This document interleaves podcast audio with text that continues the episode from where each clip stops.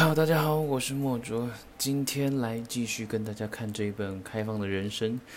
今天这一篇的标题还蛮有趣的，叫“看鱼”，但是它的第一句就跟鱼不是很有关系哦。好，看鱼，两马在逆风时跑得最快。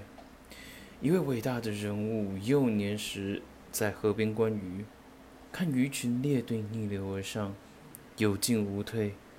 他内心大受感动，从此养成了奋斗进取的精神。来，我们都到河边去仔细观察看游泳的鱼。凡是水流较急的地方，鱼群都面对流向，不肯随波逐流而下。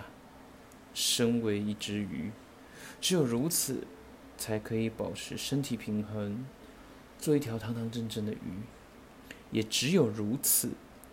才可以摄取上帝在水中为他们预备的养分。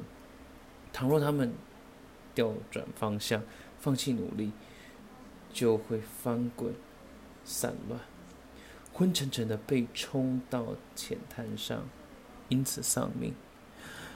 嗯，不必羡慕鱼，这是上帝给生命的智慧。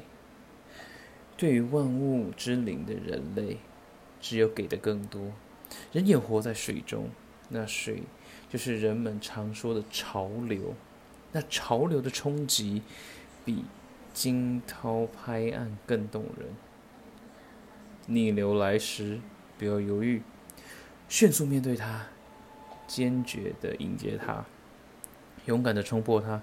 只有如此，才有生存的机会，才有生存的意义。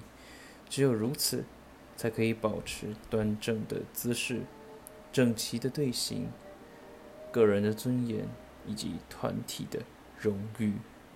好，这是今天的分享，今天的分享就到这边，我们下次见，拜拜。